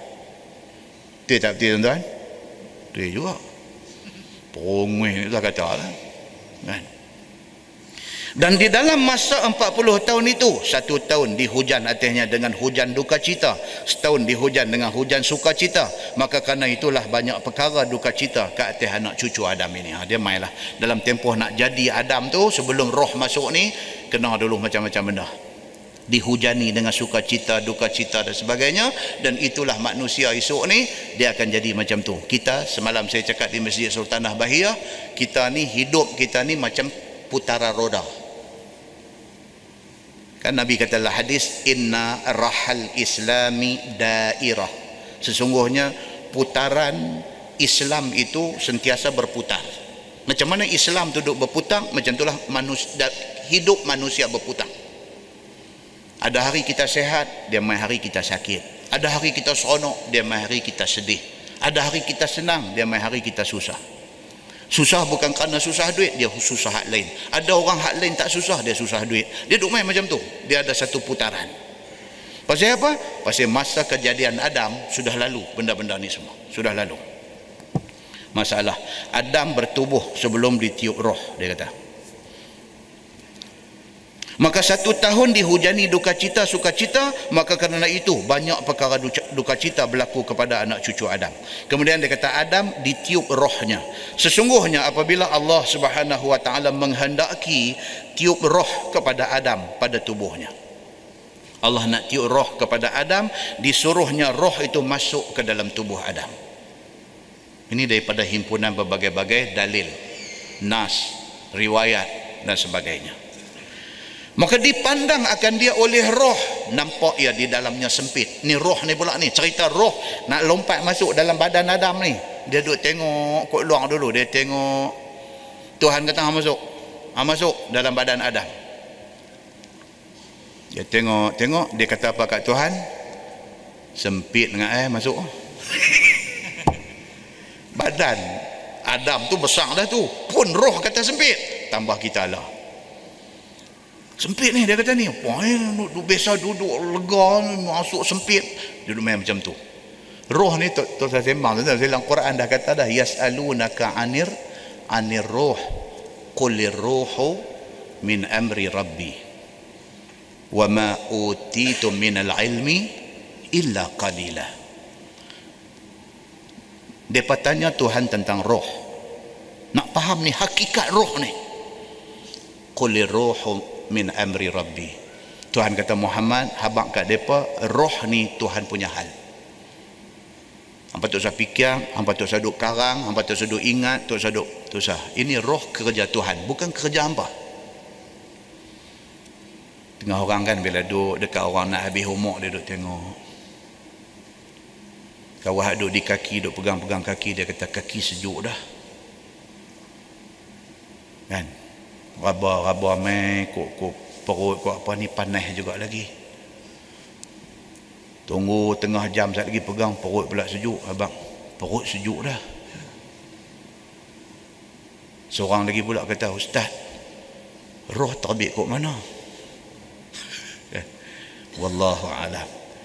Yas'alunaka 'anil ruh qulir ruhu min amri rabbi. Ini urusan Tuhan tak tahu. Cuma dalam nas ni cuma habaq lagu tu aja. Dia kata manusia ni apabila nyawa sudah digar-garah idza yugharghir. Apabila ni dah sampai tani dia menapah bunyi pintu taubat sudah tutup. Sudah tutup. Jadi adakah roh tu dia nak keluar? Dia mai ke atas. Dia mai ni sampai gargarah lepas tu dia keluar ubun-ubun ke mana wallahu a'lam nas takat tu aja jangan piduk reka tambah cerita dia okey Baik, balik kepada cerita roh tadi ni. Maka bagaimana hamba nak masuk ni kata roh kepada Tuhan. Wahai Tuhanku, bagaimana hamba nak masuk di dalam tubuh badan dia yang sempit ni? Dia bila tengok-tengok, ui dia kata ni yang sempit ngak ni nak masuk macam mana ni? Firman Allah kepada roh, masuk olehmu ke dalamnya dengan terpaksa. Dan keluar kamu nanti juga dengan paksa. Tuhan kata dekat roh jangan cakap banyak. Aku kata masuk, masuk. Sampai time esok idza jaa ajaluhum la yastakhiruna sa'atan wa la yastaqdimun. Tak akan lewat, tak akan awal walaupun satu second. Hang kena keluar. Masuk roh dalam badan manusia juga atas perintah Tuhan, keluar dia juga atas perintah Tuhan. Kalau roh tu masuk, masuk dia syok duk dalam kawan ini. Tuhan kata esok sampai masa hang akan dipaksa keluar walaupun hang syok duduk di dalam dia. Ke roh dia duduk dalam badan orang baik-baik. Dia hari-hari dia duduk bau minyak atar, minyak kasturi. Hari-hari dia duduk Quran duduk masuk dalam dia. Hari-hari benda baik-baik. Dia kalau boleh tak mau keluar. Dia dah dapat satu platform baik ni dia tak mau keluar. No sampai masa keluar masuk dia secara paksa keluar roh juga secara paksa maka masuk roh itu pada ubun-ubunnya sehingga sampai ia kepada dua matanya ha, ini proses masuk dia cerita Allah tiup masuk daripada ubun-ubun roh disuruh masuk daripada ubun-ubun kepala dia mai biji mata maka jadilah memandang ia pada sekalian jasadnya itu daripada tanah bila masuk aja mata aktif. Kalau ada satu komputer di sana, dia tulis di situ eyes activated. Pak kata buka aja mata, dia pun macam satu robocop. Pak buka aja mata, dia tunduk tengok. Mata sudah masuk roh, dia kata. Maka berjalan dia sampailah ke hidungnya, lalu bersin dia. Bila roh masuk, first time hidung ni ada ada roh masuk, dia geli bersin. Kan? Dia lagu tu cerita dia. Bosin dia. Hmm? kemudian apabila sampai kepada lidahnya maka berkata ia alhamdulillahi rabbil alamin. Tu dia tuan-tuan mula-mula Adam dulu roh masuk-masuk sampai mata dia buka tengok sampai hidung dia bersin sampai di mulut kalimah mula keluar daripada mulut Adam alaihi salam Alhamdulillahi Rabbil Alamin. Itu sebab kita hari ini baki tidur pagi. Alhamdulillahillazi ahyana ba'dama amatana wa ilaihin nusyur. Pasal apa? Tadi kita mati. Kita tidur tadi tu kita mati. Bila jaga pagi, Alhamdulillahillazi ahyana. Segala puji bagi Allah, Tuhan yang bagi hidup kami ini ba'da ma amatana. Selepas tadi kami mati. Wa ilaihin nusyur. Akhirat esok kami akan dihimpunkan dibangkitkan. Maka ialah awal-awal kalimah yang diucapkan oleh Adam alaihissalam maka diseru akan dia oleh Allah Ta'ala. Maka mengucaplah rahmat atasmu wahai bapa Muhammad. Dan kerana inilah dijadikan engkau. Tu dia. Dalam setengah riwayat kata apa? Tuhan sebut dah dekat Adam ni apabila terbit di mulut dia alhamdulillahirabbil alamin Tuhan terus sebut dekat dia itu rahmat kepada engkau wahai bapa Muhammad Nabi kita Nabi Muhammad sallallahu alaihi wasallam ni tak ada lagi ni cerita Nabi Adam ni dah dipanggil kepada Adam ini wahai bapa Muhammad istimewa Nabi Muhammad sallallahu alaihi wasallam ni.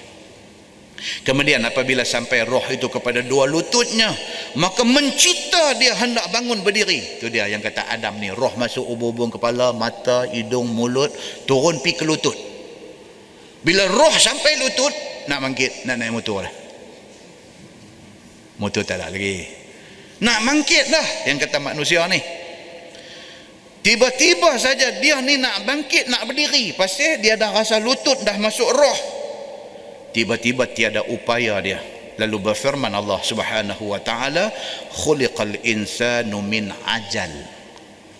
Allah berfirman, bila tengok manusia ni jadi macam ni, roh sampai-sampai di lutut, nak cepih bangkit lah.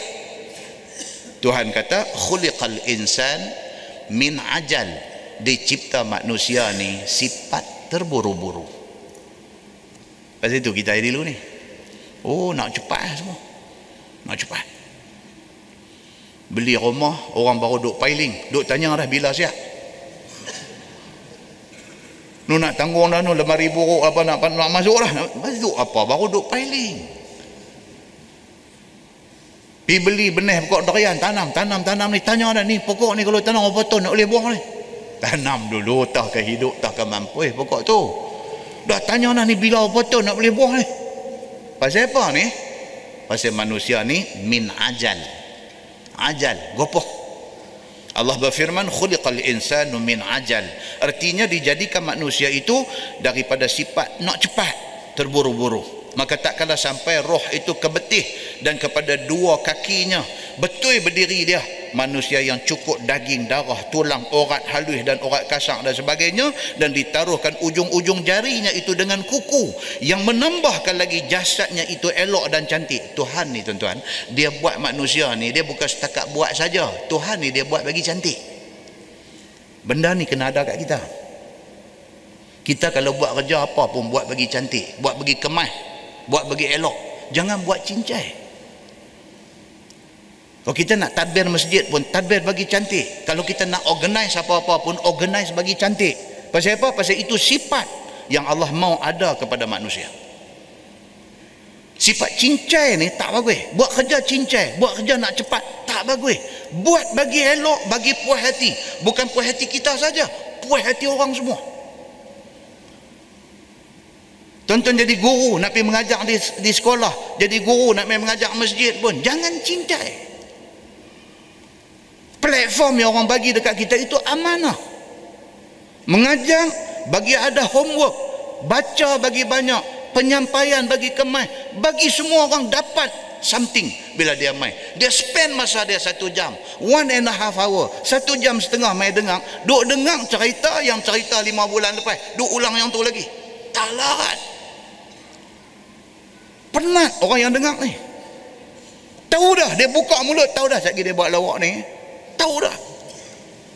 Maknanya hang tidak ada homework. Maknanya hang jenis manusia yang buat kerja take for granted. Hang satu orang manusia yang tak bertanggungjawab. Muslimin dan muslimat yang dirahmati Allah sekalian. Allah jadikan manusia ni bukan sahaja rupa struktur badannya elok. Dijadikan jari. Jari ini tuan-tuan dia ada ibu jari, dia ada jari telunjuk, dia ada jari hantu, dia ada jari maneh, dia ada jari kelingkin. Pasal apa yang ni panggil ibu jari? Pasal apa? Kalau tak ada dia susah tuan-tuan. Ini Tuhan bukan saja-saja buat. Bukan benda ni koinsiden. Bukan benda ni kebetulan. Kalau tak ada ibu jari, makan nasi ni nak makan dari mana? Hak nak kerja tolak masuk tu. Mak ni lah ni, ibu jari ni, mak ni duk tolak masuk. Tak ada dia. Lagu duk jadi penyodok lagu tu aja. Duk sodok nasi masalah tu.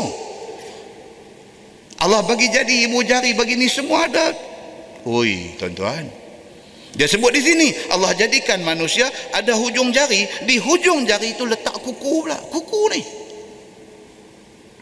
Tuan-tuan boleh bayang tak kita kalau ada jari tak ada kuku? Ada orang kata tak ada apa kuku ada tak ada sopa ya. Tak tahulah sopa tak sopa cuba bagi tak ada tengok macam mana kawan saya duduk bakang sampah. Duduk bakang sampah ambil rantin kayu ambil apa rintih-rintih daun nyong apa lungguk-lungguk bakang bakang api tak mau nak menyala. Ish dia kata gurih api habis kotak dah cucu tak mau menyala tak mau tengok nampak petrol ada satu. Duduk sandang di tepi garas kereta petrol minyak petrol. Oh dia tak pakai yang ni ya api baru duduk menyala sikit dia pun buka tuang tuang tuang. Api ikut petrol tu mai kat dia. Try tengok ah dia cerak cerak tu api tu mai ikut petrol tu mai sambak ni. Tuan-tuan bulu mata terbakar habis. Tu cerak api cerak petrol ke api tu api sambak tu dia mai bulu mata ni dia rentoi dia rentoi habis. Tak ada bulu mata. Dia duk ingat kau bulu mata ni ada tak ada macam kuku lah ada tak ada tak kisah. Tuan-tuan bulu mata tak ada air mata duk keluar mambu tak sedih pun menangis Tanya awak ni, awak teriak sangat ni pasal apa? Adakah satu pengalaman sedih apa ada fikir? Jadi apa ni bulu mata tak ada dia kan? Rupanya Allah letak bulu mata tu ada fungsi dia. Oh, jangan buat pasal tuan-tuan. Maka Allah letak kuku di ujung jari nak menambahkan cantik jasad dan elok rupa parahnya. Bertambah-tambahlah ia pada tiap-tiap hari. Dan Tuhan jadikan pada jasad itu sembilan pintu. Tu dah di badan ni ada sembilan pintu. Tujuh pintu dah ada di kepala iaitu dua telinga. Dua. Ni pintu ni, pintu masuk. Dua telinga. Dia kata dengan pintu yang ada di telinga itu boleh mendengar keduanya itu. Ni pasang ni pun.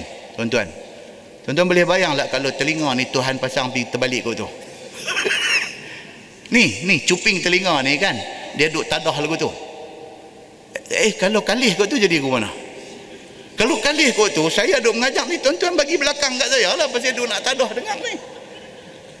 Saya duduk mengajak ni tak tahu siapa duduk tengok kat belakang saya duduk nampak dia ni jubah putih dia ni jubah hitam dia ni satu biji remia dia ni siapa dia apa tak tahu balik sikit oh Haji Mek eh apa je Pasal apa? Pasal telinga dia pergi tadah kot tu. Dia buh kot tu. Cantik tak Tuhan buat kita ni? Allahu Akbar. Dan dua mata yang boleh memandang dengan keduanya itu. Lubang ni, mata ni lubang. Dua mata dia bagi. Dan dua lubang hidung yang boleh mencium dengan keduanya. Dia bagi dua lubang hidung. Hidung ni, kalau Tuhan tadah naik kuat atas macam mana? Dia bagi juga lubang, boleh duduk menapai apa semua, tapi instead of macam tu, dia bokok tu. Takkah kita bila hujan, ramai yang mati lemah ke atas jalan? kan? Dia duduk tadah lagu tu. Hujan dia... Allah. Kontraktor buat awning ni, kaya untung besar. Dia pasang awning atas hidung ni. Pasal apa? Dia duduk lagu tu. Dia duduk tadah yang hujan. Dah Tuhan buat bagi cantik lagu tu. Turun ke bawah, hang menapai semua cantik apa semua, hujan-hujan semua tak kacau. Cantik tak Tuhan buat manusia ni? Ha, ini tafsiran kepada fi ahsani takwim. Okey. Allah bagi jadi mulut dekat dia dan pada mulut itu ada lidah yang lidah itu boleh bercakap dan dalam mulut tu pula Tuhan buat gigi. Allahu akbar. Tu pun ada kira. Kalau dia tak buat gigi kita tu tak karut cerita macam tu semua. Tak ada gigi di karut tuan-tuan ha? Allah buat gigi pula dalam mulut tu. Padahal buat mulut tu okey dah. Tak okey lagi bagi Tuhan. Tuhan pasang aksesori dalam mulut. Bagus punya gigi kapak duduk ada depan. Dia, gigi tu pula. Hak kapak cara kapak lagu hak nak kacit cara kacit hak gaham lagu nak baham belakang. Allahu Akbar. Kalau benda yang duk ada ujung rambut ujung kaki kita kita tak fikir dan tak bersyukur dekat Tuhan. Taulah kita ni. Nah Baik, dia kata dan Allah jadikan semua tu gigi yang ada dalam mulut boleh makan dan sebagainya dan boleh dapat sedap apa yang kena makan itu. Tuan-tuan, percaya tak gigi ni boleh menyumbang kepada sedap makan kita? Tanya orang tak ada gigi ya. Tanya orang tak ada gigi, sedap ke dia makan? Orang dua abang ni si daging ni, orang daging dia lembut elok ni bukan daging import ni, ni mesti daging lokal apa semua ni cerita lah kawan tak ada gigi buah duk konyeh dengan gusi dia Allah akbar. Konyeh duk gonyeh dengan gusi ni gonyeh. Sampai keluar yang mata. Daging tu tak mau nak hancur. Karut sungguh. Baik dan Allah jadikan benda tu hmm? dijadikan gigi dan sebagainya dan gigi itu boleh melumatkan apa-apa yang dimakan akan dia. Dan boleh dapat sedap yang kena makan itu. Dan jadilah dua pintu di sebelah bawah tubuhnya. Habis tujuh pintu di atas dia bagi dua pintu di bawah. Iaitu kubul dan juga dubur. Yang keluar daripada keduanya segala hampah makanan dan juga minuman. Nampak Tuhan buat cantik? Ha, makan-makan apa-apa semua tempat nak discharge dia di bawah. Nampak? Tuhan buat semua ni dah cantik lah dan dijadikan akal dijadikan akal di otaknya dan fikir akan segala keputusan dijadikan di jantung hatinya dan dijadikan pelahapnya di buah pinggang pelahap syahwat. Dia panggil pelahap. Ayam mani dia main daripada mana? Daripada kidney daripada buah pinggang. Orang yang ada buah pinggang memang masalah besar ni yang duk supply ayak benih ni daripada kidney daripada buah pinggang. Allah dah set dah cantik dah dalam badan manusia ni. Dan juga marah diletakkan di hatinya. Hati ni Allah letak sifat marah. Silap sikit hati panas. Silap sikit hati panas. Hati itu apa? Dalam bahasa Arab dia kata kabit ataupun disebut kabada kabit maksudnya liver liver hati. Hmm? Dan gemar diletakkan di paru-parunya dan tertawa. Diletak di kura-kuranya dan sukacita duka cita diletakkan di mukanya. Ha, kita. Muka kita orang boleh tahu. Macam mana Nabi sahabat-sahabat boleh tahu Nabi daripada ayat muka Nabi. Nabi susah hati sahabat tahu. Macam mana tahu? Muka. Nabi gembira sahabat tahu. Nabi sedih sahabat tahu. Pasal apa? Ayat muka tu tempat untuk orang nak tahu kita macam mana. Kita di rumah kita jenis tak cakap banyak. Bukan jenis duk khayau marah anak bini di rumah apa semua ada tapi kadang-kadang kita mai kecil hati ayam muka kita tu anak-anak bini tahu dah. Kita tak gaduh nak khayau cakap tak gaduh. Ayam muka kita tu. Bini kata kat anak dah dari ayah marah tu. Anak-anak pun tengok tahu dah ayah marah. Ayam muka tu. Begitu maka maha suci Allah Tuhan yang memberi dengar dengan tulang memberi melihat dengan lemak memberi bertutur dengan daging dan memberi tahu dengan darah dan dicacakkan di atas tubuh mereka itu akan syahwat dan pendinding kepada semua itu ialah sifat malu. Dia kata komplit tuan-tuan. Tuhan bagi kepada manusia ni. Kemudian tajuk yang akan datang dia kata Adam itu tingginya 60 hasta. Ambil baru tahu tinggi Nabi Adam ni masa mula cipta Adam ni tinggi dia 60 hasta. Tu dia. Mana masjid Abdullah Fahim ni tak cukup besar lagi kalau macam ni punya masjid berapa orang Adam dia boleh masuk mai? Kan boleh masuk mai. Kalau masuk juga berjenuh konot tunduk masuk 60 hasta. Tapi lama kelamaan mai umat Nabi-Nabi kemudian ni dia kuih dua rencak dia rencak rencak rencak dia mai serama gitu aja semua Nah, lepas ni insya-Allah kita tengok Adam itu tingginya 60 hasta.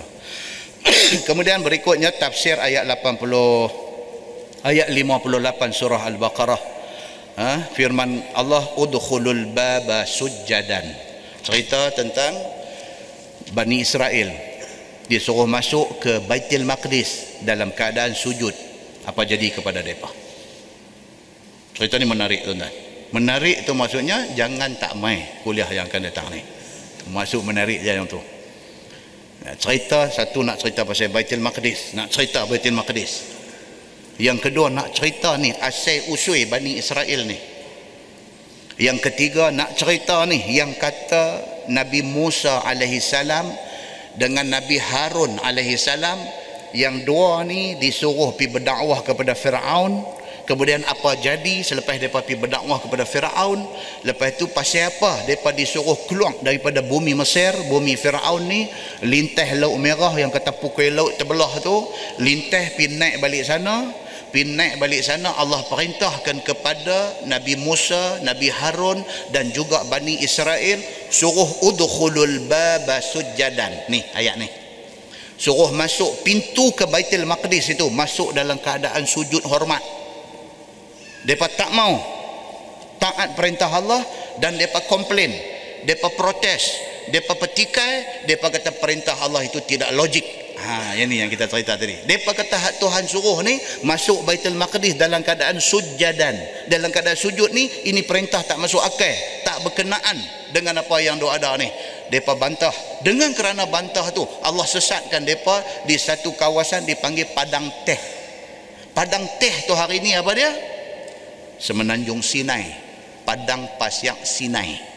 Di situlah tempat Nabi Musa alaihi salam dan juga Nabi Allah Harun alaihi salam disesatkan oleh Allah Subhanahu wa taala duk wang win wang win di padang pasir tu selama 40 tahun.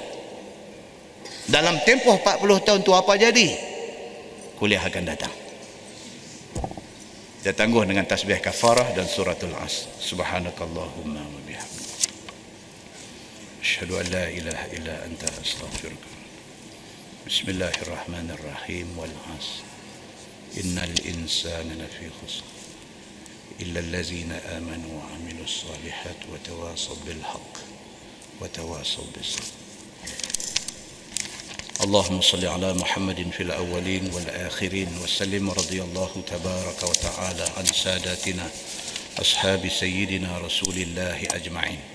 بسم الله الرحمن الرحيم الحمد لله رب العالمين حمدا يوافي نعمه ويكافئ مزيده يا ربنا لك الحمد كما ينبغي لجلال وجهك الكريم وعظيم سلطانك رضينا بالله ربا وبالإسلام دينا وبمحمد نبيا ورسولا اللهم افتح علينا فتوح العارفين وارزقنا فهم النبيين بجاه خاتم المرسلين. اللهم فقهنا في الدين وعلمنا التأويل واهدنا صراطك المستقيم.